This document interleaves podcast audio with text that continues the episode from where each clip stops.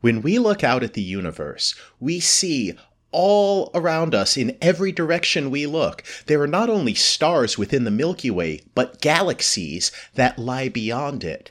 How many of them are there? What are they like? Are they similar or different to our own? How did they form? How did they grow up? What were they like in the ancient past? And how did they get to be the way they are today? For a long, long time, these were questions that we weren't sure what the answers to them were.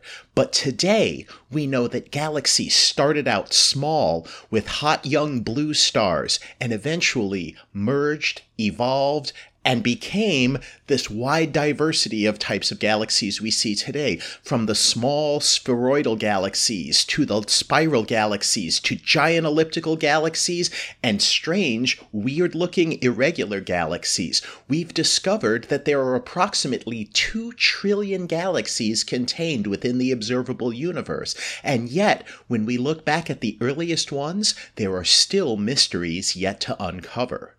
What are they like? How did they grow up to be the way they are today? And what are we going to learn in the coming years with new telescopes and observatories coming online? Find out on this edition of the Starts with a Bang podcast.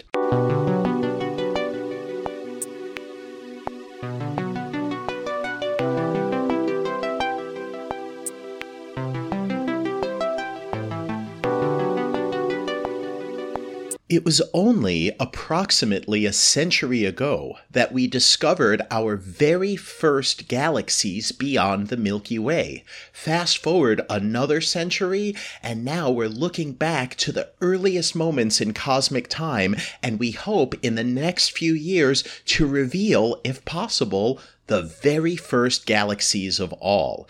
And here to help us untangle this mystery, I'm so pleased to welcome to the program PhD candidate and Ford Fellow at the University of California, Irvine, Arianna Long. Arianna is about to graduate with her PhD, specializing in massive galaxies, how they form, grow, and die, and will soon be a Hubble Fellow at the University of Texas at Austin. Arianna, I'm so pleased to have you here and welcome to the show. Thank you so much, Ethan. Thanks for having me. Yeah, it's my absolute pleasure to have you on. You know, one of the things that I was most looking forward to uh, as soon as I honestly heard about the planning of James Webb, well before it launched, uh, well before it arrived at L2, and well before it began calibrations with an eye towards the uh, wonderful science operations that are slated to begin this summer, was this idea that we could overcome the limits of the Hubble Space Telescope. Can you tell us what Hubble has taught us about the galaxies in the universe and why it hasn't been able to teach us everything we'd want to know. Oh, yes. So, uh, first, I want to preface by saying I love Hubble. Uh, Hubble has done so much for the community. I've used Hubble in my research. Um, and so, Hubble has done, uh, I mean, more than we can really even put into words. Um, so, I want to give a shout out to that team before we talk about, you know, its shortcomings. Um, so, some of the things that we've learned with Hubble uh, really kind of center on galaxy evolution for the majority of the universe if, if we're talking about um, my field and my area. Um, so understanding uh, that galaxies undergo mergers and that that merger fraction, that instance or the rate of mergers is actually more frequent than maybe we had previously thought. Um, understanding that dust uh, is kind of sometimes clumpy in some galaxies, sometimes spread out smoothly in other galaxies. So understanding the distribution of dust and how that impacts our observations, um, that is something that Hubble has helped with.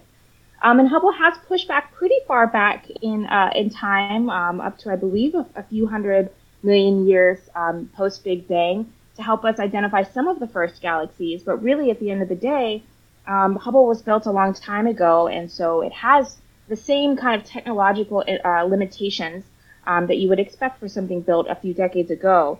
Um, and so some of those that we're going to overcome with James Webb I'm really excited about really kind of come down to the resolution and the sensitivity.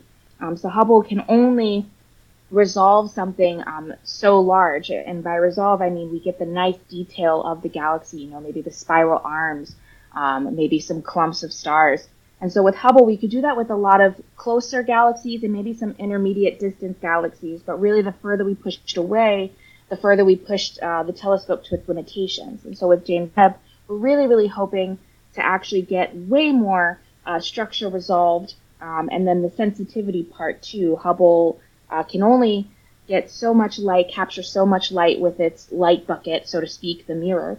And with Webb, we're going to be able to capture even more light, uh, which means we can get fainter objects that uh, emit emit less light over time. I mean, I think I think that's a wonderful thing to emphasize because when we when we think about what's out there in the universe, one of the things that I've said before and I'll say it again now because I think it's particularly relevant is that we shouldn't underestimate what Hubble has shown us, because Hubble has, in a very real sense, shown us what the universe looks like. I love the fact that you emphasize that there isn't like a normal galaxy out there. Like, you can't look at a galaxy and be like, that's what a normal galaxy looks like. Galaxies come in a wide diversity and variety of sizes, masses, uh, shapes, which is what we call morphologies, types.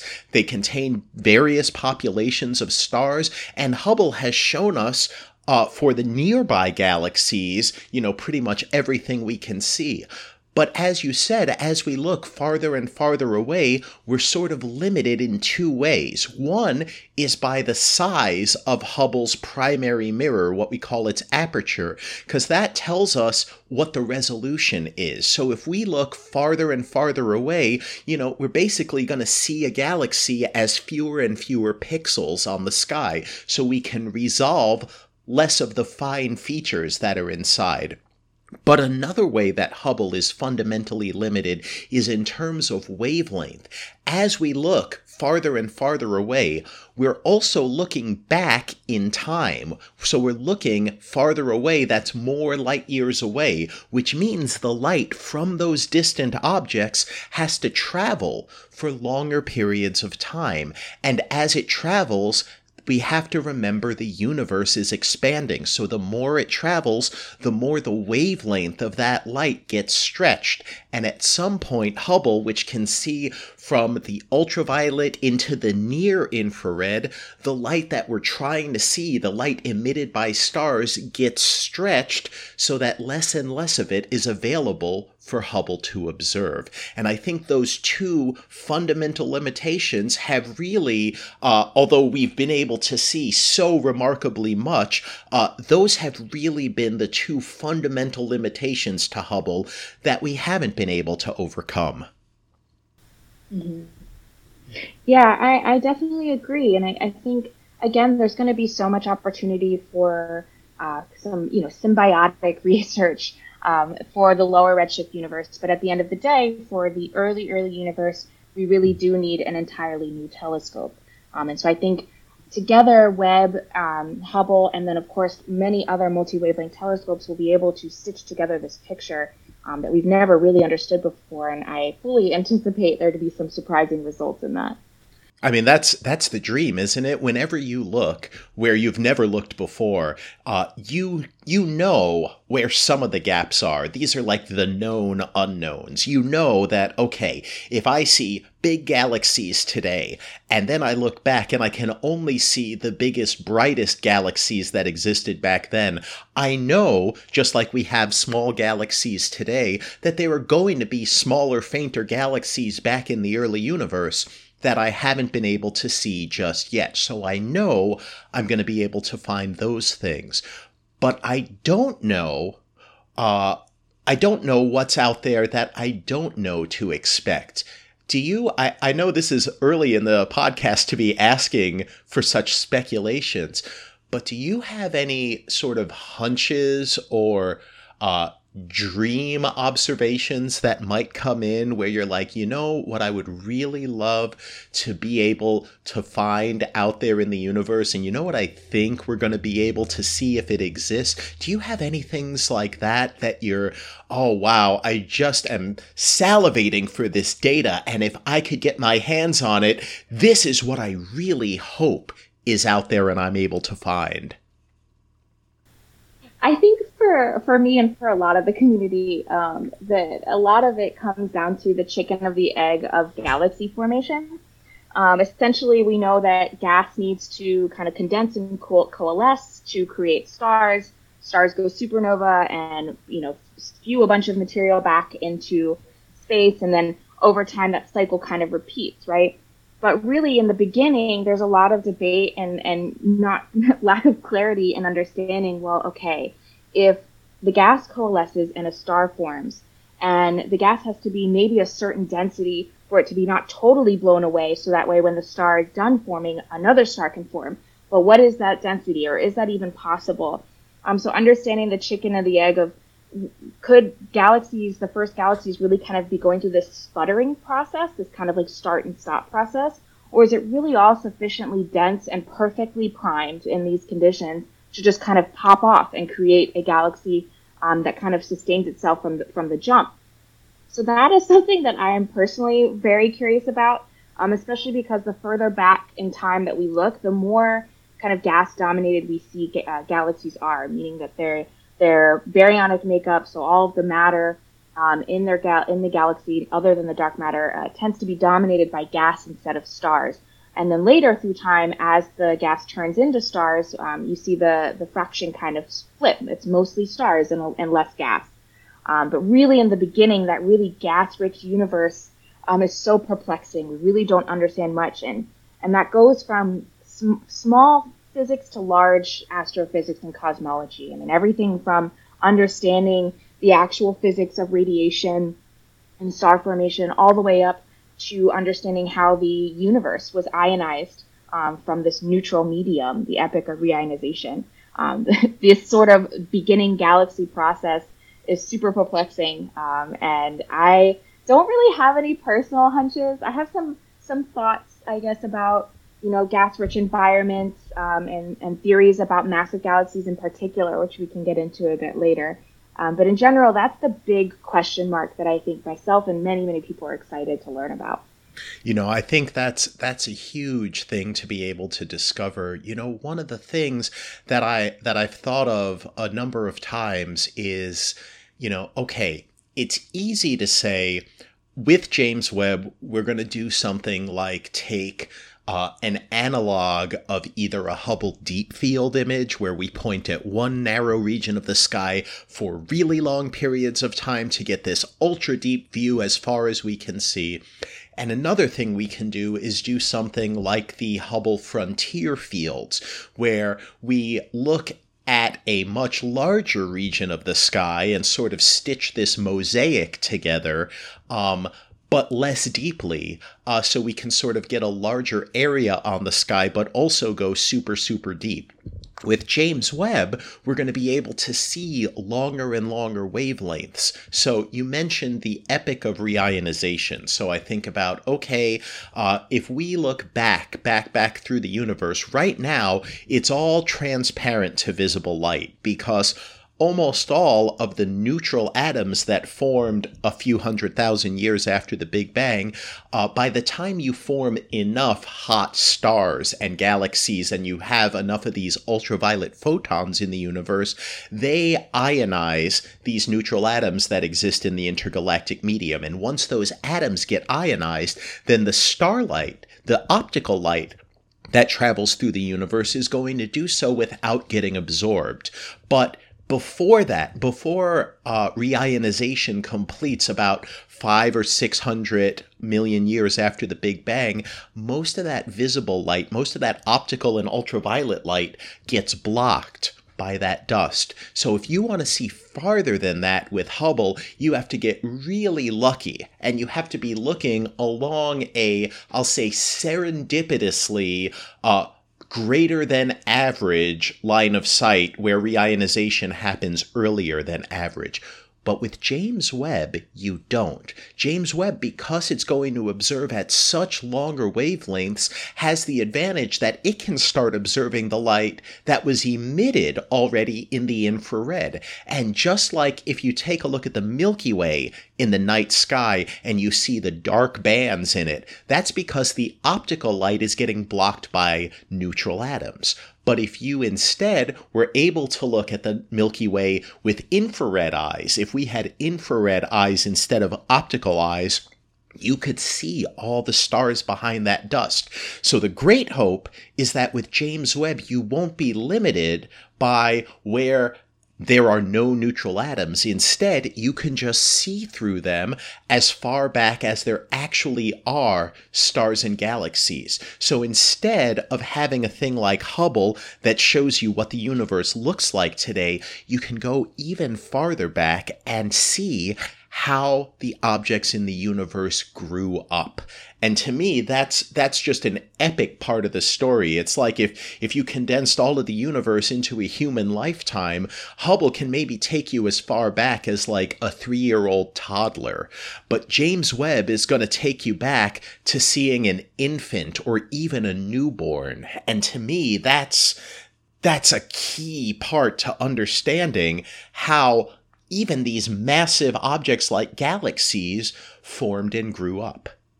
Yeah, I, I, I totally agree. And I think one thing you really hit the nail on the head for is the, the kind of the difference between the sort of like intense, focused pencil beam like surveys, which is what Hubble was really, really known for. Hubble said, okay, um, the director back in the 80s and 90s said, okay, like let's stare at this one part of the sky for very long time. And that was one of the first times that people really, really understood the vastness of the universe and the abundance of galaxies in the universe. What's really interesting about Webb is while the, the field of view is, is bigger than Hubble, it's still kind of, it's still small compared to, you know, the vastness of sky that the human eye can take in. Um, and what's really great about Cosmos Web um, is that we decided instead to go for the sort of mosaic perspective because um, we really wanted to get deep observations across a large swath of the sky in order to capture this like variety in, in birth stories, if you will. Um, and just by pointing Webb at a small patch of the sky with the way that reionization works and the way that the cosmic web in general in the universe works, it, I think the visual that usually comes up is a sponge. Um, imagine the universe as a sponge. There are all these voids where there aren't as many galaxies, and then there's all these connected tissues that kind of serve as filaments or funnels uh, where you'll find thick columns of gas and then nodes or, or little dots of galaxies. And so with Webb, instead of kind of pointing uh, in one particular part of the sky for a very long time, it's very easy to become biased. In fact, there's lots of uh, papers out there uh, using Hubble data for decades that would argue back and forth that the universe um, has this kind of density of, of galaxies and or that kind, less or more. And a lot of times that's because the field of view of the observation is so small that it's a high likelihood that maybe you landed on a void or maybe you landed on a very crowded line of sight. Um, so with Cosmos Web, it's really great. Uh, people stitch together this beautiful mosaic pattern that's huge. It's about the size of three full moons on the sky. And by doing that, we are able to kind of overcome this bias and make sure that we're able to cover multiple of these bubbles, these reionization bubbles, which become later the filaments um, and or the voids.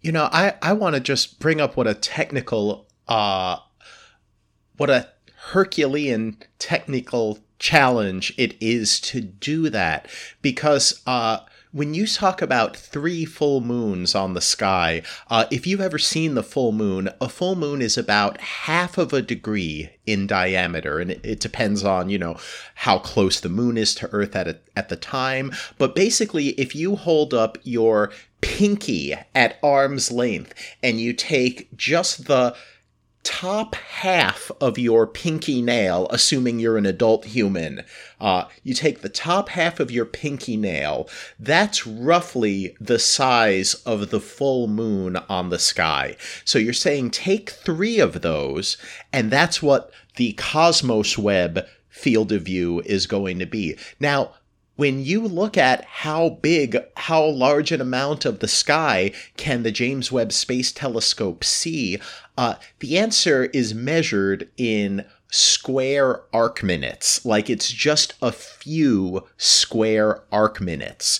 Um, the full moon at half a degree is about 30 arc minutes by 30 arc minutes. So you're talking about between two and 3,000 square arc minutes on the sky is what you're going to image. So you're talking about, wow, we're basically going to need hundreds of individual James Webb observations of regions of the sky that are all next to or all overlap with each other. And then we're going to stitch them together. And that's how we're going to make this mosaic. And, uh, I am so thankful that this program is happening because I imagine that in order to make Cosmos Web happen, um, you had to sort of say, hey, this one ambitious research project is going to be more scientifically valuable than hundreds of other short lived projects that would only need a fraction of the observing time. Mm-hmm. Yeah, that's the key with these sort of big surveys is do you really, you really, if you're going to ask for a lot of time, I mean, at the end of the day, um, Webb is, you know, supported by NASA, which is supported by our taxpayer dollars and, and, and whatnot. So at the end of the day, when you ask for such a significant amount of time, um, you really do want to make your case to both the, the, you know, the telescope allocation committee, the TAC is what we call them, that hey, we're not asking for this time just for us, we're asking for it for a broad community. So the collaboration that I work in is roughly 50 scientists in general, um, and not including their, their students. But really at the end of the day, this, this data is going to be public. It's going to be usable um, by uh, astrophysicists of all different flavors. I mean, I imagine that there will be some people in there invested in some of the stars that just happen to be in the way. Um, I already have talked to a few people who are just interested in more of the low redshift science, um, the better resolution data, the more coverage in the infrared, um, who are just interested in that and aren't really interested in the early galaxy stuff. And that's totally fine. And that's kind of the point is yeah, you wanted we wanted to create something that a would give us a rich, rich data set to really understand something that's been bugging people for decades, but then also create kind of this legacy value.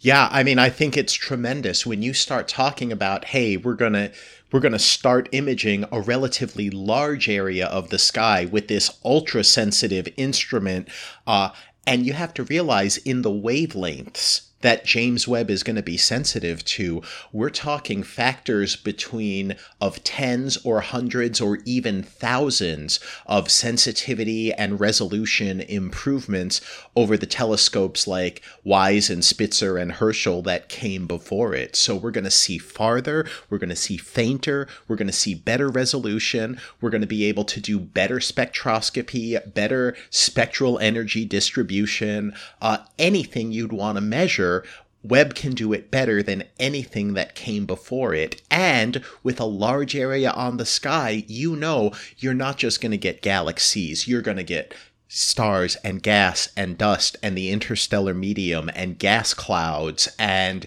you might get uh, things like galaxy clusters. You might get signals of gravitational lensing. You might be able to probe a little bit of that sponge like, Swiss cheese like, large scale structure of the universe. Um, so, if you're interested in cosmology, if you're interested in stars, if you're interested in the evolution of the heavy elements in the universe, uh, this is going to be a gold mine. And that's not even mentioning what you study, which is the galaxies themselves. One of the things I really wanted to ask about that is back in 2011, um, scientists discovered the very first population of what they call pristine gas. They discovered just a few examples of gas that looks to be made exclusively out of hydrogen and helium with no heavier elements in them at all. No carbon, no oxygen, no nitrogen, um, nothing, nothing that could have formed in stars. Uh, and so we think that is pristine. We think that is elements and gas that is left over from the Big Bang that has yet to form stars.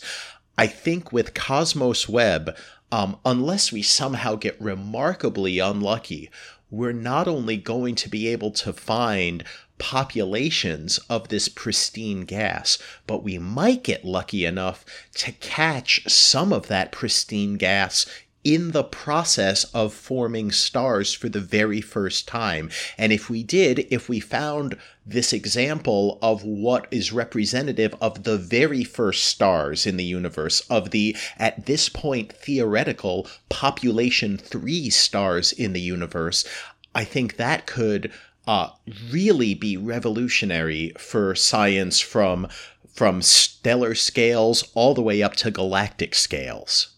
Oh yeah, for sure. I think that part, the population three stars part, is going to be super exciting. I mean, like you said, they've just been theory for so long. I really think we're we're on the precipice of detecting them and understanding them. And I understand some people think that they have found some candidates for follow up, and I'm hoping that they got time or have time on Webb to confirm these population three stars in this sort of pristine gas situation. Um, and one of the things I love, love telling people um, who maybe don't care about the galaxy evolution part as much, but care a lot more about the more uh, fine, finer parts, like you were saying, with with stellar astrophysics, etc.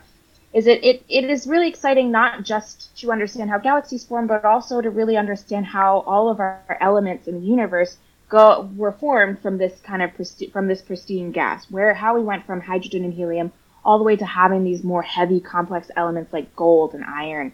Um, It'll be really exciting for that reason, and it'll also be really exciting because while I don't think Webb will actually help with this directly for the first galaxies, um, it will be really interesting to understand chemical evolution in the context of forming planets and maybe even some of the first life um, in the universe in these first galaxies from these population three stars made from this pristine gas. Um, so I love, love, love bringing it back down to what we experience here on Earth um, because I think a lot of folks really focus on life and stellar evolution in our own galaxy. And this will be one of the first times that maybe we can expand beyond that. Yeah, I mean, I think that is so important. So I'm going to tell you a purely theoretical story. And this is sort of a we don't know, maybe this happens story. Um, and after I tell you the story, I would love for you to tell me uh, sort of why maybe and maybe not um, so I'm going to imagine that I go all the way back to the gas left over from the Big Bang before any stars have formed. And I'm I've got this picture in my head that okay, uh, I've got all of this matter, dark matter, normal matter, and it's going to start to gravitationally collapse. And when I have an overdense region, a region just that just happens to start off with more matter than the others around it, it's going to preferentially draw that matter into it. It's going to preferentially gravitationally grow. And the more it grows, the better and better it's going to be at drawing this matter in. Now, I imagine we're going to have to have this gas enough of it accumulates so that I can collapse to form stars. But I'm going to need much, much, much more of it than I need to form stars with the gas we have today. Because whenever gas collapses, it has all of this gravitational potential energy that it has to sort of radiate away. It has to radiate this energy away if it wants to collapse. Because if it doesn't radiate the energy away, then when it starts to collapse, it's going to speed up. And when it speeds up and collides, it's going to heat up. And then when it heats up, that's going to prevent it from collapsing to be dense enough to form stars and trigger those nuclear fusion reactions. So I imagine you have to have much more mass and much more gas together because of this cooling problem. And then I imagine, okay, well, if gas has problems cooling, then you're going to need much more of it, which means your stars are going to be much more massive than the stars you form today. So, okay, you form these early massive stars, but the most massive stars burn through their fuel the fastest, shine the brightest, and live the shortest. So all of a sudden, I'm going to have this tremendous amount of fireworks that happen pretty much immediately after I form stars. Now I formed my first stars, they've lived fast, they've died young, and they've enriched the elements around them, the universe around them, with these heavy elements. And now they can form lower mass stars. These heavy elements are good at radiating the heat away. Um, if that's my story, what parts of the story um, will Webb be able to teach us? And if that's not the story, will Webb be able to say, aha, that's not the story after all? Hmm. So yeah, that's a great, great question. Um, so in in in general, that story is what we think happens for the most part. Um, yes, galaxy formation or star formation, especially in the beginning, is highly believed to be highly inefficient.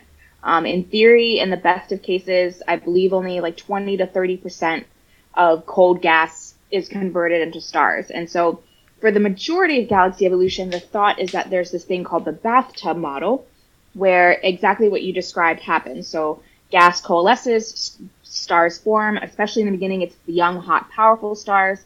Um, as they pop off um, in supernova, they spew um, they spew all of that those elements back into the ISM, the interstellar media, but also part of that process um, blows gas out of the main disk of the galaxy out into its its dark matter halo. And you can imagine this kind of fountain motion where really as stars are dying um, and exploding, and even some stars, maybe small lower mass stars, will turn into um, what are called AGB stars, which actually have winds that also theoretically blow really powerful winds across the galaxy. So we have this fountain effect of gas being heated and blown out of the galaxy, but then the gravity pulling it back on to the galaxy in this sort of like rain fashion. And so the idea is that really it just cycles like that for the majority of the galaxy's lifetime until essentially it's no longer getting gas. So the real question is, is okay, why does it stop getting gas? What stops the galaxy from getting gas in the first place in general? And here's where Webb can definitely um, help as long as it's paired with another telescope such as the ALMA Observatory, which is what I'll be using. Um, essentially, ALMA helps us uh, study cold gas. It's a radio interferometer or submillimeter millimeter interferometer, and it helps us study the colder part of the universe, um, namely gas and dust. And so we can use ALMA to study the gas in galaxies and pair that with um, Webb observations of the stellar component. The other thing Webb will help with, um, at least out to intermediate redshifts, not with the first galaxies, but with the more teenagers, if you will, um, what it'll help us do is help us understand the galaxy halo formation connection um, out to these intermediate times. And it'll do that by using a process called weak lensing or galaxy-galaxy lensing. It's essentially when one galaxy, uh, really massive galaxy is in the foreground, it's in front of us, and then there's a galaxy behind it um, and the galaxy's light that's behind, as it's coming towards us, it gets bent by the halo of the foreground galaxy because the gravitational attraction or gravitational pull strong enough that it can actually bend the light. So we get these galaxy lenses. And we can really, that's one of the only ways we can really understand the halo mass or the size or the strength of a dark matter halo of other galaxies because all the other ways we do it are incredibly, incredibly observationally um, expensive and sometimes impossible. Um, so this is kind of a, a cheaper way of understanding um, the mass of dark matter halos and how they've evolved through time by literally trying to find these lenses um, and getting the redshifts or the distances or the ages of all the galaxies involved in the galaxy galaxy lensing, so both the foreground and the background. And by having this information, we can kind of posit or piece together a picture of like, okay, bigger, uh, more massive galaxies that are more red and dead, so not forming stars, are more likely to be in massive halos, whereas uh, star forming galaxies that are of similar mass have smaller halos. So maybe we put together that dark matter halos and galaxies kind of grow together.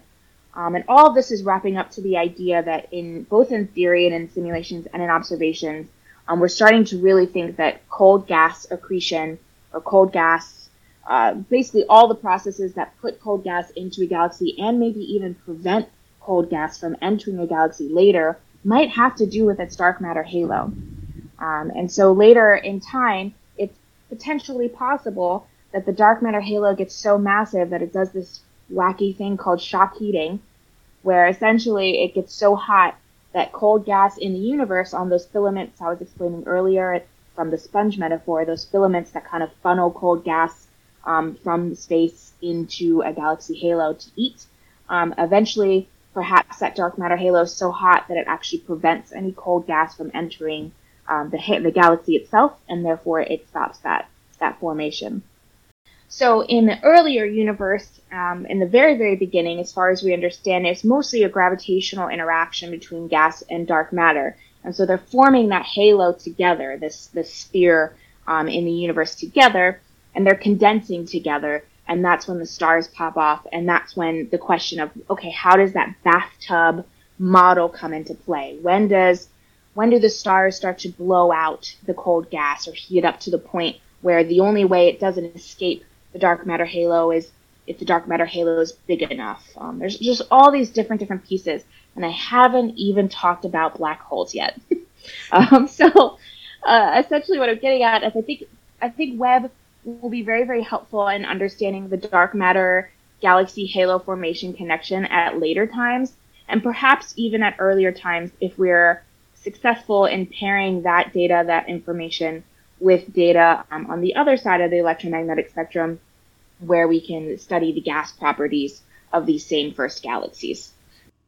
You know, I, I love this idea because uh, one of the things that longtime listeners of this podcast will appreciate is this idea of multi wavelength observations. Because when you look in different wavelengths of light, you're seeing different signatures. So, for example, if you look in, you know, the wavelengths of light that the James Webb Space Telescope will be able to see. You'll be able to see starlight and of, of all different varieties. Um, and so when you have, uh, you know, these massive clumps in the universe, whether they're made out of gas, whether they're made out of dust or stars or dark matter, mass is mass, and mass bends space time wherever it clumps together. So you're going to get a gravitational lens, and it's going to have a shape, have a density profile, have an extent on the sky, and you're going to be able to map out where that mass is solely by looking at how the light from the background galaxies and background points of light is distorted. But then you're going to want to ask questions like, okay, even if I can map out where the mass is and I can map out how dense the mass is in various places from the gravity the gravitational effects of it alone then I'm going to ask well where is the gas and how much gas is there and that's where I think those extra long wavelength observations, the kind that the Atacama Large Millimeter Submillimeter Array, ALMA, is going to be able to reveal comes in because you have these molecules and these ions and these atoms um, that only emit light at very, very specific wavelengths, right? You have these uh, basically electron transitions that happen uh, at very long wavelengths. And so when you see these transitions occur and you measure them in ALMA's wavelengths of light sensitive to ALMA's eyes, then all of a sudden you have this gravitational lensing map of where the mass is, and then you have a map of where the gas is, of where the normal matter is on top of it. And so you can sort of see, okay, now based on this, uh, where's the rest of the normal matter and how much matter that isn't normal matter is there? And I imagine almost immediately you'll be able to learn how do dark matter and gas evolve over time? How does the shape of the dark matter halo change with cumulative star formation? Is there dynamical heating of the dark matter that happens and how much? Is it consistent with dark matter truly being cold and collisionless, or does it indicate some sort of interaction between dark matter and normal matter, or dark matter and radiation, or dark matter and itself and other dark matter particles. So it's kind of weird that looking at the universe on the largest scales throughout cosmic time, even just in light, even in electromagnetic light, by looking at it in different wavelengths of light, we can actually start to constrain and better figure out what the nature of dark matter is. And that that is an amazing possibility to me that we're actually going to be able to get clues and hints as to what dark matter is from using telescopes, not from using laboratory experiments here on Earth, but through the use of observing the universe.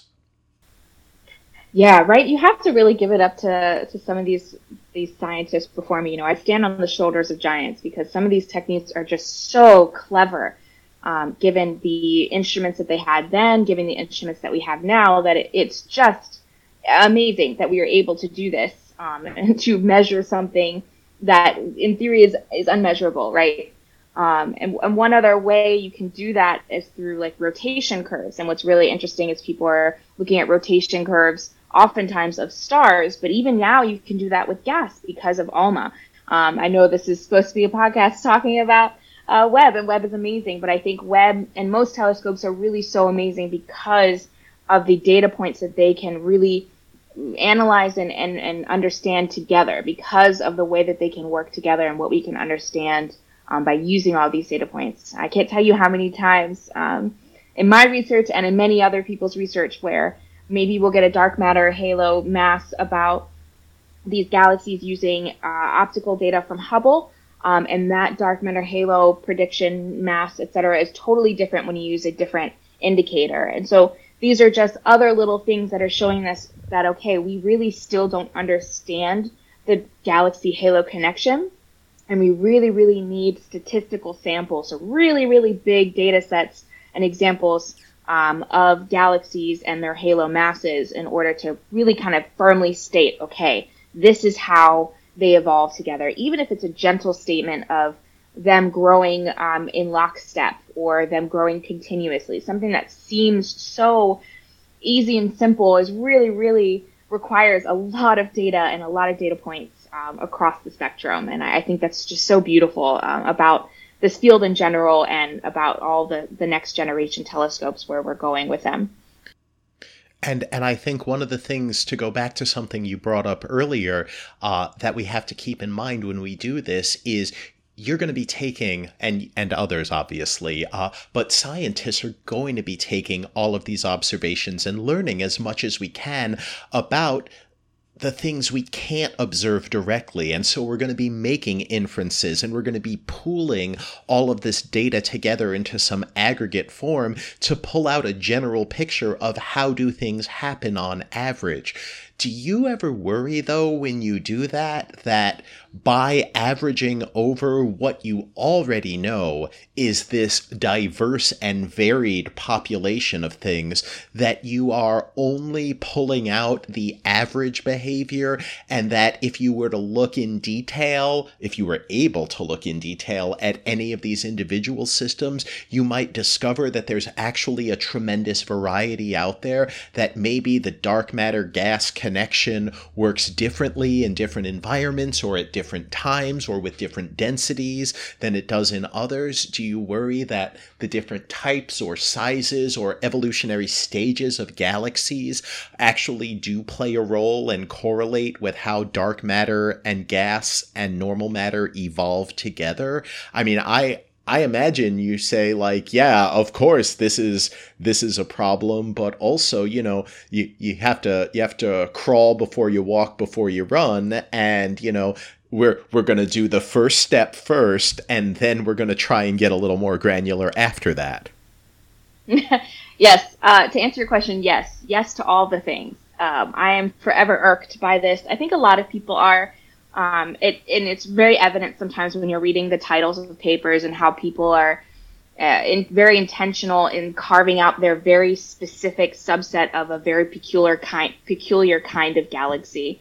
Um, so, for example, lately there's been a lot of talk about the ultra diffuse uh, dwarf galaxies. I have some friends who work in that area, and in that area, um, there is now a you know subset of galaxies um, within the ultra diffuse dwarf galaxies that are potentially dark matter poor. Um, and so people are understand like seeking to understand how it is that these small galaxies lose their dark matter or maybe never really get gained it in the first place. Um, me personally, yes, I am bothered by it all the time. Um, I think I think it is a balance between what you're saying. I, I think it's really important to do some of the averaging to kind of have that more cosmological perspective and then to go in and say, okay, here's the average trend, but look at this little weird cluster offset over here. Let's go figure out what's going out over going on over there. And I think that's where some of the best science happens. Um, in my my experience with peers and colleagues, Um, some of the best science, I think, really comes out of okay, we did the average, but look at this weird thing over here. And more often than not, it's not just one galaxy, it's usually a, a subset, and there's something going on to, to discover. Um, and so when it comes down to the actual dark matter halo part, yes, in, in particular, I am personally interested in understanding the most massive galaxies in the early universe. So the most massive galaxies in the first roughly 2 billion years of the universe, because there is something weird going on. Um, with some of the uh, simulations and theory um, out there, there are really little to no predictions of massive galaxies during this epoch, um, so beyond Redshift 3, uh, that should be quenched, as in no longer forming stars. And yet, through different data sets done by different teams with different uh, methods and different telescopes, there's continually they are continually discovering new populations of quiescent galaxies beyond Redshift 3 in this, this early cosmos. And we don't really understand why or how that they get there. Again, again, mostly because we can't even model them in the first place.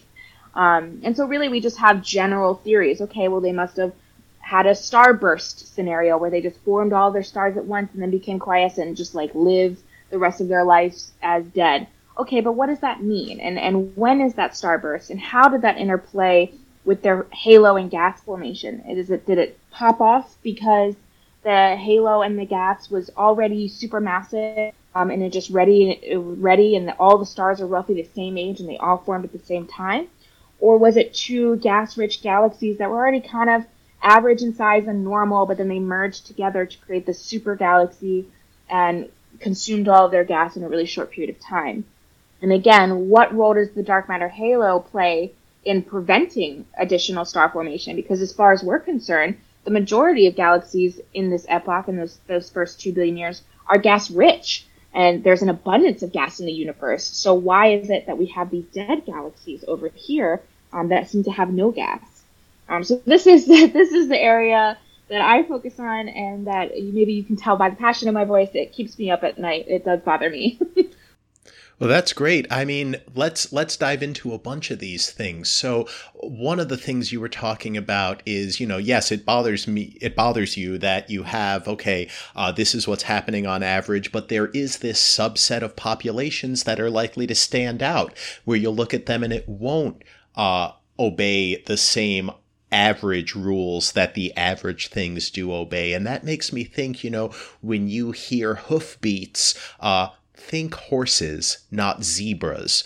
But depending on where you are and where you're looking, sometimes it will be zebras and sometimes it won't be horses. And so it's worth keeping in mind that hooves don't always mean horses, and whatever galaxies you're looking at don't necessarily imply that you're looking at an average galaxy when you pick out a specific galaxy. Um, but then you started getting into the discussion of star formation and quenching of star formation. And this is one of those areas where, you know, okay, I'm going to date myself a little bit, but back when I started graduate school 21 years ago, uh, the star formation history of the universe was not very well known. We still did not know uh, what the typical distribution of stars in the universe were, particularly at the low mass end. We didn't know how the populations of stars changed over cosmic time, and we didn't know um, what we know today, which is that star formation started out at a very low rate in the universe. And for the first few hundred million years, and honestly, the first few billion years, the rate of star formation increased rapidly. Uh, so, you know, by the time you get to about 550 million years after the Big Bang, uh, you finally have formed enough stars that all of those intergalactic neutral atoms uh, become ionized. And so that light, the optical light, can travel through the universe and that creates what we call the WHIM, or the warm hot intergalactic medium. And for another billion or two years, star formation just continues to increase and increase and increase. Uh, but then, over the next billion or two years after that, uh, the increase in star formation slows down and it reaches a peak. And about 3 billion years after the Big Bang, uh, that's where you form the most number of stars. That's the greatest star formation rate in our cosmic history. It peaks about 10 or 11 billion years ago. And ever since then, it's been falling, which means that galaxies that used to form stars are no longer forming stars and they become red and dead. The reason they become dead is because they don't form new stars, because they don't have any more gas, because it's all been expelled, or because it has been pushed too far out that it won't fall back and form new stars. And they're called red because when you form stars, you form them of all different colors, but it's the bluest, hottest stars that are the shortest lived. And so as time passes, the blue ones die, and then the white ones die, and then the yellow ones die, and you're only left with the red ones. So why do they die? How do they die? Is it because there's some feedback of dark matter? Is it because you've just used up the gas and expelled it? Is it because of winds? Is it because of feedback from the supermassive black hole at the center? And speaking of that, how did that supermassive black hole get so supermassive? Did it start from a seed that formed from the first stars and grow into the behemoths we have today? Did it form via direct collapse? Was the universe born with a population of black holes and did they grow and did galaxies form around them? I, I have hunches about these, but what I really want is data about these.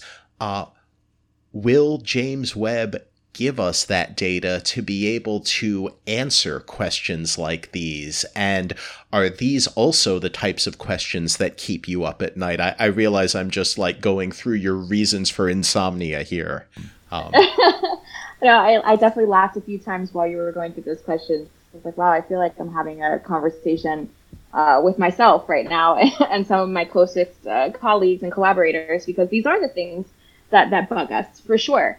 Um, I will say that I think I think the community, as far as the decline in, in cosmic star formation, I think that it's becoming a little bit clearer in really only the last five years that um, there probably is gas in these red and dead galaxies. It's just really hot. Um, in fact, I do know of a couple researchers at the University of Chicago who, um, in fact, used ALMA to detect um, ALMA and I believe Keck, maybe the Keck telescopes, um, uh, to detect uh, gas in hot elliptical galaxies that were no longer forming stars. It, the gas was just very hot um, and unable to cool uh, in, a, in such a fashion to, to form stars. And so then the, the question is, okay, is what, what makes the gas hot? Is it just feedback from the stars themselves, that kind of ambient radiation? Um, is it the active black hole, the AGN, the active galactic nuclei? Um, I love that question, especially uh, in in the dawn of, of Webb because um, the AGN community is just is, is so split. I've dabbled a little bit in that, and some of my closest peers are in that community, and and really some people firmly believe that AGN black hole feedback can either consume, blow out, or heat up um, all the gas in a galaxy and shut down star formation. And that really was the dominant theory for a really long time. Um, but more research is starting to show with with slightly better telescopes and and slightly more sophisticated statistical methods, et cetera, et cetera, it's starting to show that, hey, that's not true in all cases, and or at least not in most, or maybe even the average. So maybe there's something else going on here. Maybe there's something else that prevents the gas. Maybe the active galactic nuclei, the AGN, has a, a part to play, but maybe the part that it plays isn't as big as you think it is. Um, and so Webb will definitely help with that, um, partially just with having a better spatial resolution, but also this mid-infrared part of of the spectral energy distribution is really, really critical. So in the mid-infrared, you get warm and hot dust. In the far infrared and beyond, you're getting the cold things, the cold dust, the cold gas. But in the mid-infrared, you're getting warm and hot dust. And the only things that really heat up dust is star formation, so young hot stars that are forming, um, and they're you know enshrouded in their their nebulae, and they're all dusty and gassy, so they're heating that gas and dust, and it re-emits um, poorly in the infrared. And the other thing that can create this hot, warm dust component is the AGN sort of toroid- toroidal structure. So it's essentially um, a clumpy sort of donut around the black hole at the center of the galaxy. Um, and as the black hole is accreting matter um, from its accretion disk, it also emits really high energy X ray ultraviolet photons that heat that dust, um, which again re emits in the mid infrared. And this is where James Webb will just be so critical because the only thing we really had in that range for so long was Spitzer. And Spitzer really did help us pioneer a lot of these areas, but the resolutions were just atrocious compared to what we're about to see. Um, I'm talking like I had uh, uh, I had about ten or eleven galaxies that were blended together into two blobs on Spitzer, um, and so it's just impossible to tell where that mid-infrared radiation is coming from. And so not only will we be able to uh, assign that radiation to specific galaxies, but we may actually be able to resolve it on a galaxy level scale, on that, that kiloparsec scale. So, okay, is most of that hot dust, that warm dust area coming from the central engine, the nuclei right where the black hole is? Or is it kind of more widespread along the arms in these little clumps where the stars are forming? And that'll really just help us understand, okay, how powerful are these AGN? How powerful is their radiation? Um, and and are they really as common as we think they are? And are they powerful enough um, as they might be? Um, so James Webb will, will definitely help with that. And I'm sure I'm not even I'm on the tip of the iceberg for AGN science, um, as far as I understand.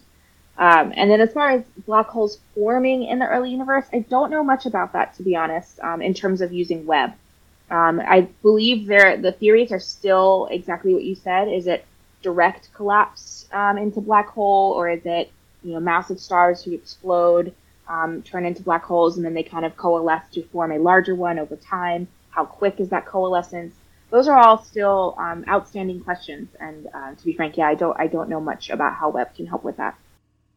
Well, there's no worries because there are all sorts of questions that that I have to answer that I have to ask that I hope you can answer uh, because some of what you said is just it's it's obvious when you think about it, but it's not obvious uh, just at a cursory glance. Like, you know, oh, why is Spitzer's resolution so poor, for example? Like, isn't it amazing that we had Spitzer at all? Well, well, yes, it is. And in many ways, even though James Webb has been touted as the successor to Hubble, it's really more like the successor to Spitzer, uh, because Spitzer observed in those near and mid infrared wavelengths. Now, you have to realize that even though Spitzer lived for a long time, it, it operated in space for almost 20 years.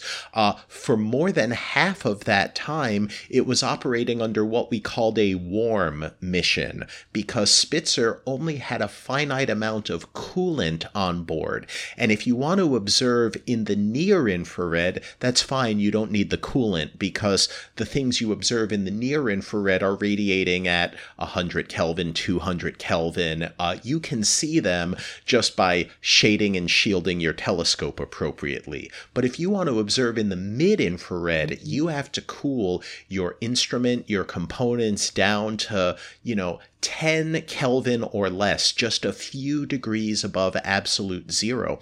And when Spitzer ran out of coolant, basically its mid infrared eyes got swamped by noise. So it only really had those early observations in the mid infrared to work with. But then there's this other factor that how good of you know, an eye did Spitzer have? Well, the answer is it was worse in the mid infrared than it was in the near infrared. And the reason for that is the same reason James Webb will have worse resolution in the mid infrared than the near infrared, which is that a telescope's resolving power, the, the goodness of how small it can resolve structures and how well it can see in terms of angular size is determined by the number of wavelengths of whatever light you're looking in that fit across the diameter of your primary mirror.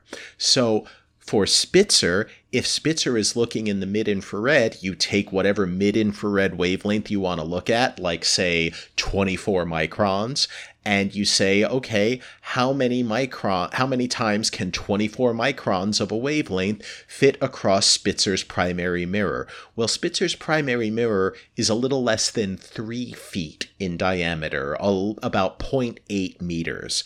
Uh, James Webb Space Telescope is about eight times the diameter of Spitzer. So even at the same wavelength range, it can resolve things eight times as as narrowly. And because the collecting area of your telescope scales as its diameter squared, that means that James Webb is going to have more than 50 times the light gathering power of Spitzer. So it's not only going to get much better resolution, but it's going to be able to see fainter features and fainter objects, and it's going to be able to see brighter objects in detail more quickly than Spitzer ever could. So, on the one hand, we're going to get, if you look at Spitzer data and you're like, oh, that's interesting, like whatever Spitzer saw, James Webb is going to be able to see so much better in all wavelengths of light. But then there's this other part to it too, where you sort of say, oh, wow, like,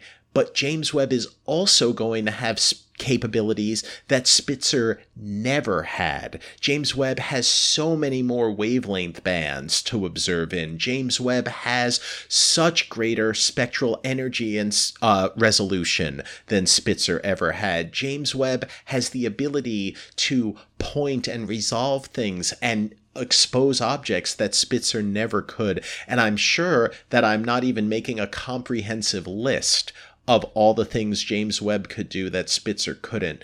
But one of the things you said that puzzled me that I want to go back to a little bit is um, you talked about the things that heat gas up, the things that make gas radiate in the infrared.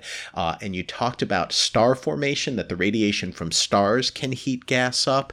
Uh, and you talked about sort of uh, the feedback from these central black holes from the AGN, that they have these toroidal structures around them, uh, and those can heat the gas up.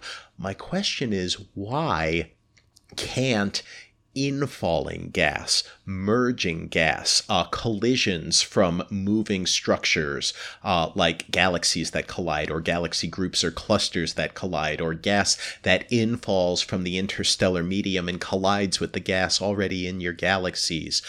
Why won't that heat the gas up so that the gas becomes observable? Why wouldn't this, you know, sort of kinetic friction or kinetic heating why wouldn't that efficiently convert the energy of the moving gas into thermal energy to heat that gas up? Well, let me first, I'm going to go, I'm going to take a step back really quickly and, and just make sure that I've been clear on something. So just to be clear, in the mid-infrared, what we're really picking up is, is the warmed dust. And, and the reason that we use gas and dust interchangeably, or at least the reason I do, is because one of the re- one of the easiest ways to understand or measure gas um, abundance or, or the amount of gas in a galaxy is often to use um, the dust as a tracer because we believe through some laboratory experiments and nearby galaxy studies and, and studies in our own galaxy that in general gas tends to kind of coexist with dust because it cools onto um, the dust, the kind of the complex carbon uh, molecules that, that that dust is made up of. And so oftentimes it's a lot cheaper and easier to talk about dust in, in, in observations um, as a tracer of gas. If you want to actually measure gas, it always, it almost always ends up being spectros, it's always spectroscopy. Um, and you can use definitely James Webb to do parts of that for the high redshift universe. Um, ALMA has been pretty critical in doing that too. Um, but essentially, I just want to be clear that sometimes we'll say dust or gas or dust and gas. Um, but really, when we're talking about mid-infrared heat signatures, we're talking about dust. Um, as far as the the collisions of gas goes, um, the physics of it, I, I, I, remember doing a back of the envelope uh, order of magnitude math thing in one of my classes once, and I remember learning that if there was any kind of thermal energy, you'd have to be pretty incredible the collision for it to show up. And it does show up sometimes. Um, the most famous cases are called jellyfish galaxies, which is really fun. Um, and they are typically galaxies that are slamming into the massive dark matter halos of already formed galaxy clusters. And so galaxy clusters are pretty famous for these what are called X-ray bright halos, which essentially means that their dark matter halo this tiny condensed space that all of these galaxies are shoved into um, is super hot, um, heated by both the galaxies within, potentially this kind of mass related shock heating thing that I was talking about earlier with halos. And so they have got these clusters have these really, really hot dark matter halos that are easily detected in X rays. Um, and oftentimes, if you find a galaxy, a star forming or a gas rich galaxy that is merging onto this dark matter halo, it's, it's coming to join its, its, its dead friends in the graveyard, it's, it's coming to die. Um, you can actually see a trail of gas behind it um, that has been lit up from the collision process. Um, and it's detectable, it's visible, it's quite beautiful looking, it does look like a jellyfish. And as far as I understand, that that process is powerful enough. Um, I do, um, I don't know much about galactic studies. I wonder how often um, they pick up in our own galaxy detections of gas collisions. But I, as far as I remember from from classes and from peeking around in some of those papers, it, they have to be pretty spectacular um, for our current uh, our current telescopes to pick them up. Yeah, I mean it's uh, it's all about the magnitude of the signal, right? So if you have uh, a thousand galaxies worth of gas together, uh, merging with another thousand galaxies worth of gas together, it's going to produce a much greater magnitude signal than if you only have a single galaxy or a pair of galaxies or even a small group of galaxies merging together. Like when we see these merging galaxy clusters, I think the smallest one I know of that has X ray emissions is known as the Bullet Group, uh, which is named obviously uh, after the famous Bullet Cluster, uh, but it's a much smaller group, and obviously the X ray emission signals are much smaller uh, because it just has less mass there. Just to be clear, though, I want to emphasize that when you say uh, the dark matter halo is hot, uh, you're not talking about the actual heat. Uh, of the dark matter itself, you're talking about the normal matter, the gas that lives in the galactic halo, which is dominated by dark matter. And so it's the the gas in the halo that's heating up, not the dark matter in the halo that's hot and emitting radiation. Correct. Yes. That is a jargon that could definitely be easily misconstrued. But yes, it is the the regular matter, the normal matter that is quite hot there's plenty of hot, hot gas in the dark matter halo, and that's what I'm referring to. Yeah, and this is actually fascinating to me because for a long time, as far as I know, going back to the 1980s, and I I'm most familiar with the work of Megan Donahue and then later Monique Arnaud, although I'm sure there were many others who played a role in this.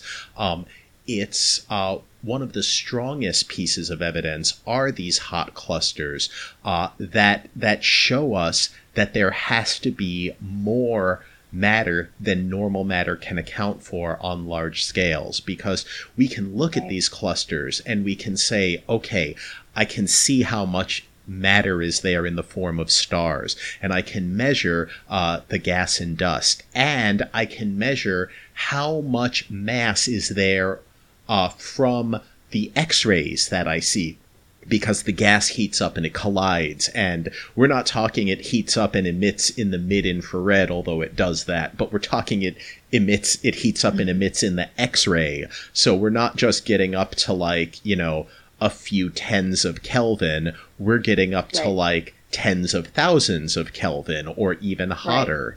Right. Um, and so you see all of this radiation that gets emitted, and then you can ask, what fraction of the total amount of mass that you know has to be there from, say, gravitational lensing or from, say, the speeds at which the individual galaxies in the cluster are zipping around. Um, what fraction of this combined from all the sources can be in the form of normal matter? And the answer always came out to the same rough number around 15%. Some are 17%, some are 13%, some are 11%, uh, but they're all between 10 and 20%, which tells us that more than 80% of the overall mass that's in these galaxy clusters can't be normal matter. And that's true in every X ray emitting galaxy cluster that I think I know of. Mm-hmm.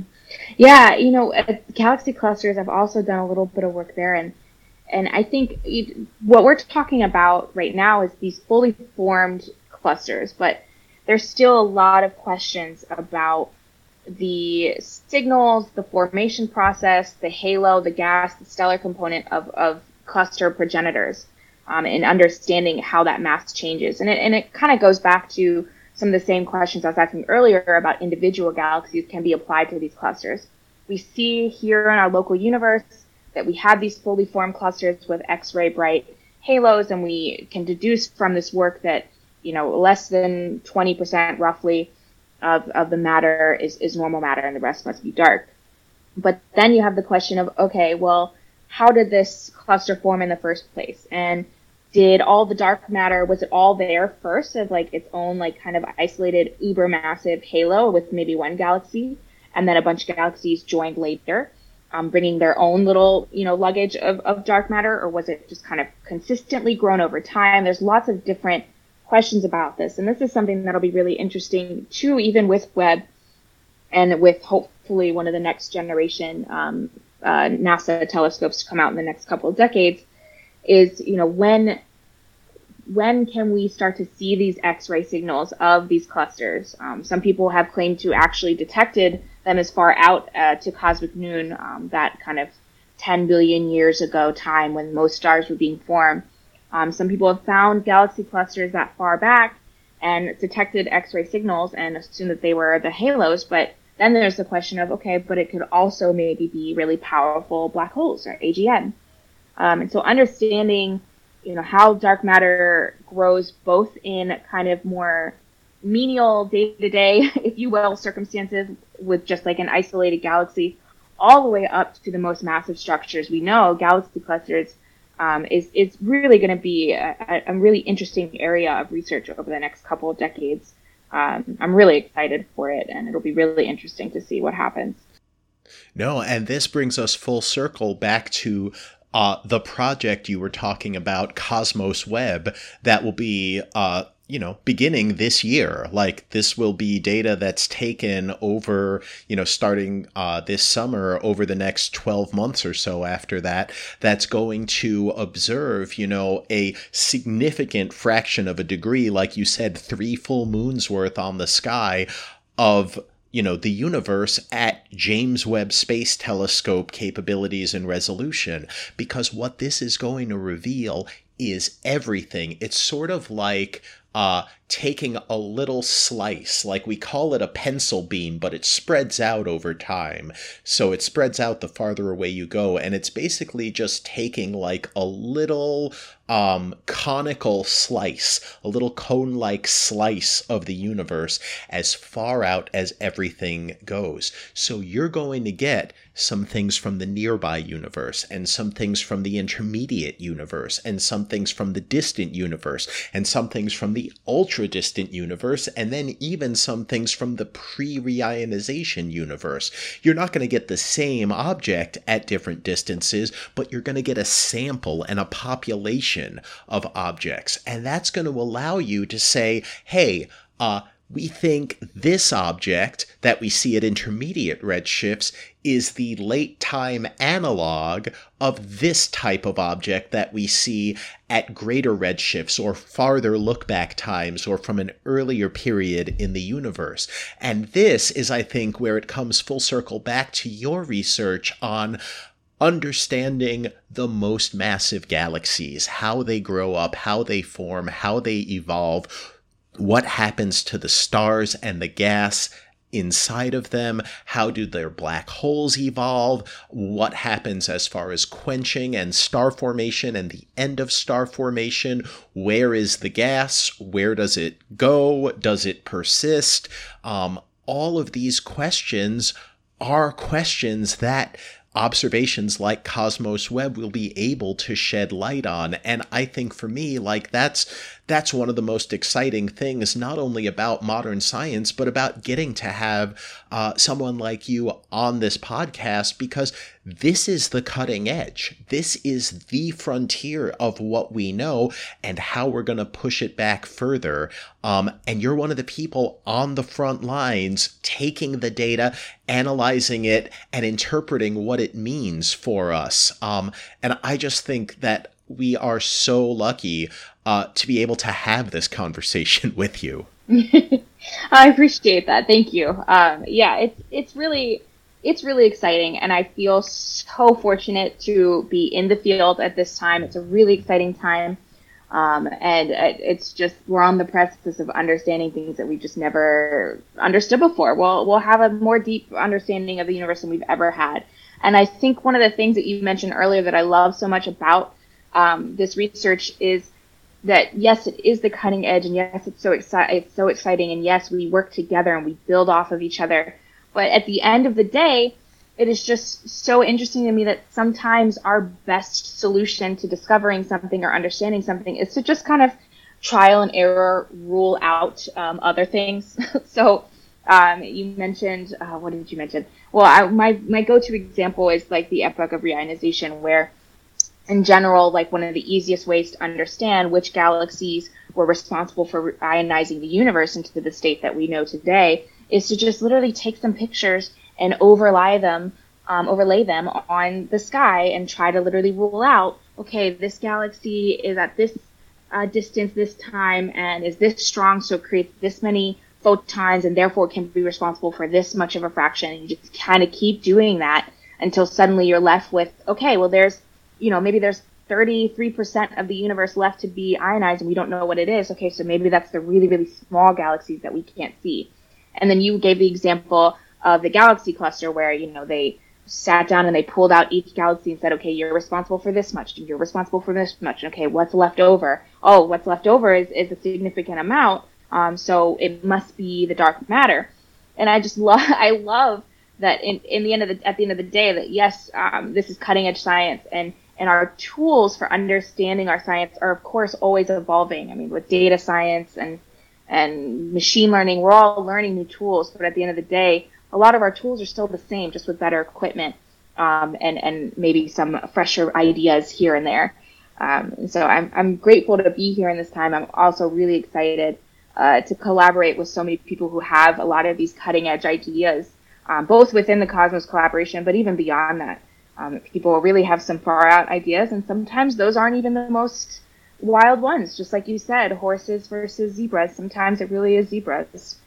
Yeah, and and sometimes it might be something that you didn't even imagine could be out there. Like maybe maybe it's a hippogriff, uh, which we don't think exists. But if we look out into the distant universe and we find some sort of object that we didn't think was going to be there, but there it is. I mean, that's part of why you right. look is because you you don't know the unknown unknowns that are out there. You don't know what it is that you don't know. I love the fact that you brought up um, that sometimes we discover what's out there in the universe by observing it, and it's a direct observation, and that tells us what's there. Like what you see is what you get.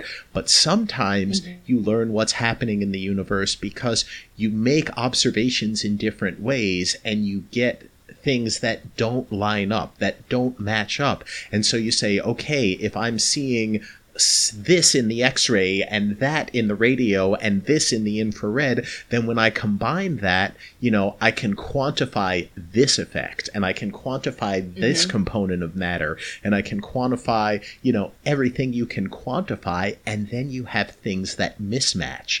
And those mismatches are often where the most interesting components are. That's where the most interesting lessons are, and that's where the most interesting clues towards peeling back our veil of ignorance about what else is out there in the universe can lie. So we could maybe find things that we don't even know we should be trying to find. Like, are there variations in fundamental constants over cosmic time? Do the rules of quantum mechanics change uh, in these dense environments of uh, galaxies or galaxy clusters in the early mm-hmm. universe? Do uh, these supermassive black holes have some sort of extra effect once they cross a specific mass threshold or mm-hmm. once a certain number of stars have formed over a certain amount of time? Um, you know, these aren't things that I think are part of the mainstream thought, but they're all things that if they happen, uh, our new upcoming observations will reveal that. And, you know, I think one of the uh, famous Asimov lines is scientific discovery isn't often accompanied by eureka, but rather that's funny. And yeah, I yes. think I think the last few decades um, have shown us that that's true. That you know, geez, like we didn't expect in the late 90s that we were going to find the universe is accelerating and is in fact dominated by dark energy, which we didn't even really think existed until uh, supernova observations revealed them in the 1990s. Uh, we did not know that LIGO was going to find the population of black holes that it found. We didn't know mm-hmm. recently that we were going to find such big, massive, supermassive black holes so early on in the universe. And that's one of the big puzzles that people who study supermassive black holes are worried about. And 10 even even 10 or 15 years ago uh, it was almost unfathomable that we'd be able to directly image the event horizon of a black hole. Mm. But thanks to the astounding capabilities of networks of radio telescopes worldwide and largely in part to the advent of ALMA, uh, not only were mm-hmm. we able to do it, but we've even been able to measure the polarization of the light from the black hole too.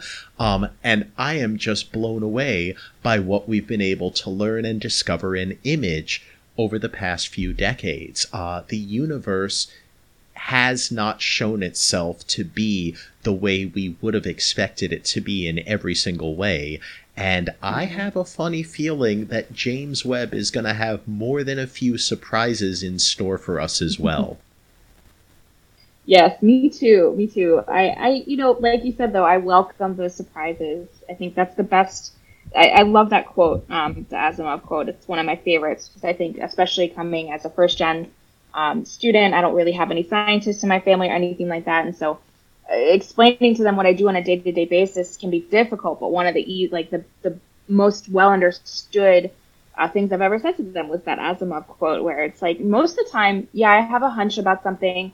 I'm I'm seeking it out. I'm trying to understand these galaxies and how they grow and formed and died. But at the end of the day, the best part is when I get the that's that's weird, um, and I fully anticipate that that's weird with James Webb. But I think the other challenge that will be really interesting. I've never been around for the complete you know introduction of a new telescope to the field, and I know that there will be a, at least a, a, a, a year, if not more of uh, ever the community at large trial and erroring um, and understanding that did we take our measurements right? Is everything calibrated calibrated properly? Is this really weird looking, or did we just do something wrong? And, and there's really no set uh, prescription yet for how to uh, analyze and reduce James Webb data. I mean, people are working on it. People are building pipelines and things like that. But at the end of the day, we'll never actually know. We can't prepare for something entirely that we don't no. Um, and so it'll be really, really interesting in the first few years. Um, I know some folks maybe are familiar with the water on Venus example, where sometimes there may be a discovery that after some thorough follow up may not be as exciting. Uh, but then there might be the vice versa experience, and, and, those are those are the really fun ones that I'm looking forward to. Yeah, the uh, the phosphine on Venus thing was a uh, questionable uh, result for sure. Uh, but it's also a good lesson that look, you know, we we have no right to expect that when we do things for the first time, we're going to get everything right the first time. But we also have to remember that, you know, just because someone cries wolf and it turns out there's not a wolf there this time doesn't mean there are no wolves out there keep looking. We have no right to expect that the wolf we're looking for is going to be easy to find. So keep looking because, um, you know, with better technology and better techniques and better tools, uh, your discovery potential opens up tremendously. Um, you you brought up uh, being uh, sort of a first generation academic in your family. And I know that in, in my family, including my extended family, I was the very first person to uh, get a PhD degree. Uh, and that was not only exciting for me, but it made me feel like, uh, like a bit of an ambassador to my siblings and my cousins and their kids that like, hey, uh, I can do this and you can do this too. Um, can I ask you, uh, if you have a message that you would like to share with people who maybe maybe they don't have anyone in their family or their community that they can look to who's become an academic if if they're interested in becoming a, a scientist or a researcher or uh, or someone who just studies what we can know and what we do know and how to improve those frontiers of what we know for a living yeah, of course. Um, I do a lot of mentorship, and a, a significant amount of my mentees um, are are first gen students. And and one of the things I always tell them is, you know, all you really need at the end of the day is just a little bit of tenacity, um, kind of the the uh, unwillingness to accept failure. Maybe you did fail something, maybe something was hard for you, but the ability and the drive um, and the willingness to get back up and try again is honestly the most critical thing to get through this. Um, it doesn't matter how good you are at taking exams. It doesn't matter how well you remember all of the vocabulary because at the end of the day, unless you're, what is it, Mark Watney on Mars, um, you're never really going to need any of this information in a vacuum. You know, we work together. There's the internet, there's textbooks, there's classes, there's your colleagues, your peers, your researchers. Um, you have so much support. So it, at the end of the day, it's not so much how much you've memorized and how much you know, and it's way more how much you're willing to keep trying and keep learning. Um, and so if you are one of those people who loves to see how things work, um, pull them apart and put them back together, or you're just constantly Googling things, um, I have a set of friends who, uh, what do they call me? They call me Websters because I just love learning things and always have little weird facts about stuff. Um, you're exactly the type of person that belongs in this space and that we need in this space. We need people who are just endlessly curious um, and willing to keep trying. Uh, so, you know, don't let anybody deter you if that's your dream. Um, I will say it is difficult to kind of convey that dream to family sometimes, um, and maybe taking the time to understand that and, and work on that can help. Um, but there's also lots of community within academia, even for us first gen students um, and people who are minoritized. We're here, um, we're here to support. You know, I, I think that's a really important message. It also, uh, you know, reminds me of some things, makes me think of some things that I wish I knew when I was starting graduate school that I uh, I thankfully was able to figure out while I was still in graduate school, but I think were really essential to my success. And one of those things is that, you know, when you come into a graduate program, particularly if you don't know uh, what to expect, or particularly if you don't have exactly the same educational background as everyone else in the program mm-hmm. has, uh, you're going to be made aware immediately yeah. of uh, the ways in which you uh, sort of have shortcomings, like, oh, I don't know how to mathematically solve this class of problems, or oh, uh, I never learned this technique. I never learned uh, the Cauchy condensation test. I don't know what the Stark mm-hmm. effect is. I don't know, right? You're going to have these gaps in your knowledge that you discover.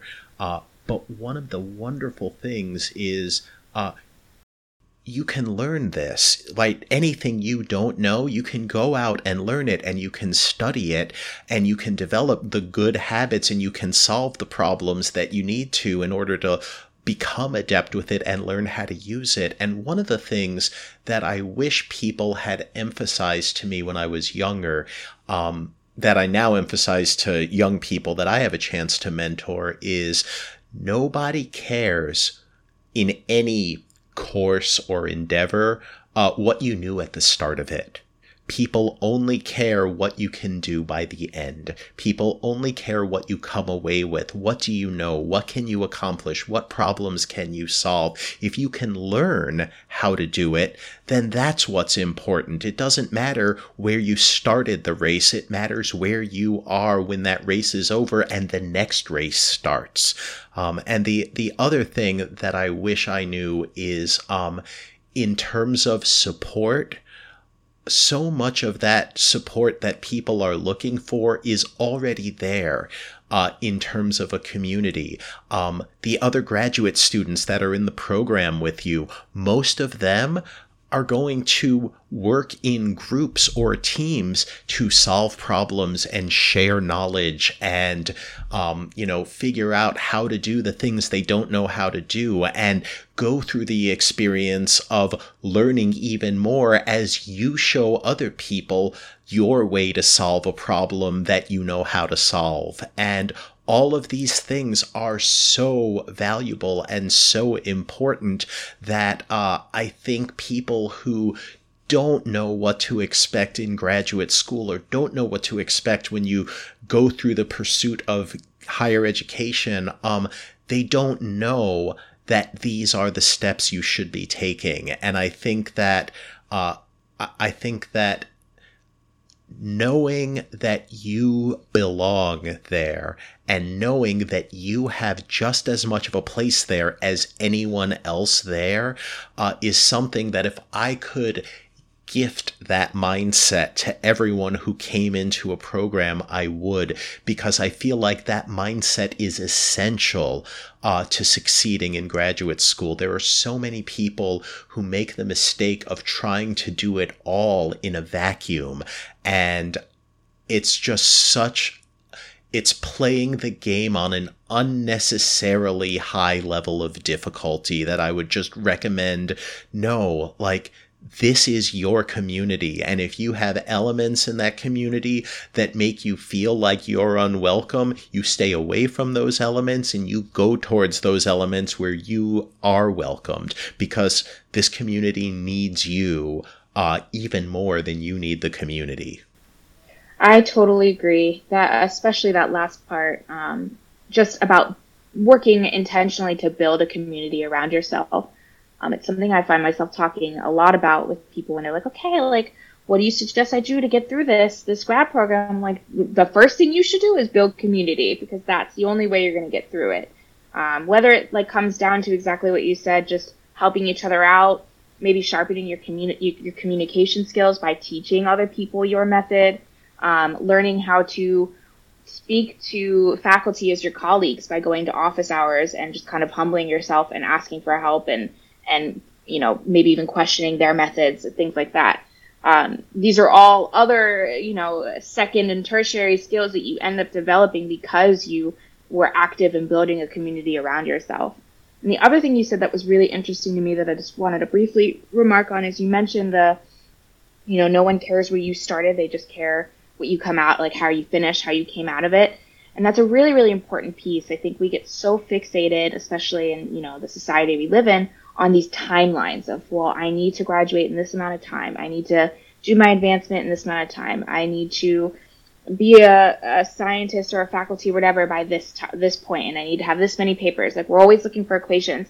And by we, I mean me. I mean, I was this person. I was I was 100% this person at the start of grad school, and it just made me sick um, at the end of the day because my learning process wasn't completely linear and it, it almost never is for most people. So many things are it's a curve. And allowing yourself that grace and understanding okay this is my first time publishing a paper. Of course it's not going to be an easy referee report my first time or, or a breeze or whatever. Um, things like that or this is my first time taking thermodynamics and it's at a grad level. Of course it's not going to come easily. Maybe i need to take it a second time. So just letting go of that timeline um, in in in lieu of instead supporting your goals, your learning goals, your your personal goals is way more important. You'll be happier, you'll be healthier, um, you'll have a, a, more resilient and growth mindset, which is super critical in, in, this work. And, and that's what will really get you through it is just being able to be there for the work and for the learning experience um, and the community, not necessarily for the rush to a degree because inevitably, um, in general, if you're on a path to rush to get a degree, a PhD is probably not for you. Yeah, I mean, it's sort of like it is with anything. Um, there are aspects of the timeline that you can control, but there are mm-hmm. also factors about the timeline that have nothing to do with you. Um, like, even if you control all the things you can control for, uh, you are not in control of whether a pandemic hits the world. You are not in right. control of whether you get ill. You are not in control of uh, I had this happen to a friend of mine from graduate school. Uh, she was going to do some research for her uh, PhD dissertation, and she needed to get Keck data for it. And so she applied for observing time, and she got observing time, and she flew to Hawaii and went up to the telescopes. That's back when you did those things. Um, and mm-hmm. she went to take data, and she had three nights of observation. And the first night she had clouds, and the second night she had clouds, and the third night she had four arc second seeing, which for those of you Ooh. familiar with Keck, that is terrible seeing. It is yeah. not good enough to get data. Uh, and that three night observing delayed her a year because she had yeah. to apply for observing again, and she had to wait a year because it would be another year until the objects she wanted to observe were in the right part of the sky to be able to observe mm-hmm. them. Um, and she did. She graduated just fine. She got her data. It was good data, and she graduated. Um, but these are the sorts of things, just as you can't control the weather, you don't get to control all aspects of the timeline on which you graduate. So control the things you can control, and the ones you can't, you have to learn to roll with them. Uh, mm-hmm. If you have that community, though, if you have that support, um, you will get there eventually, and it will be worth it when you do. That's right. Arianna, this has been an absolutely fascinating conversation, and I'm so grateful that you've been able to join us and share this wide ranging discussion with us of galaxies, the early and nearby universe, sort of what we'll discover with Webb, the Cosmos Web program, how it uh, interfaces with ALMA and other wavelength observatories, and mentorship. Uh, I really enjoyed it, and thank you for giving us such a treat. I'd like to ask you, uh, before we wrap things up, do you have any final messages that you would like to share with our listeners out there?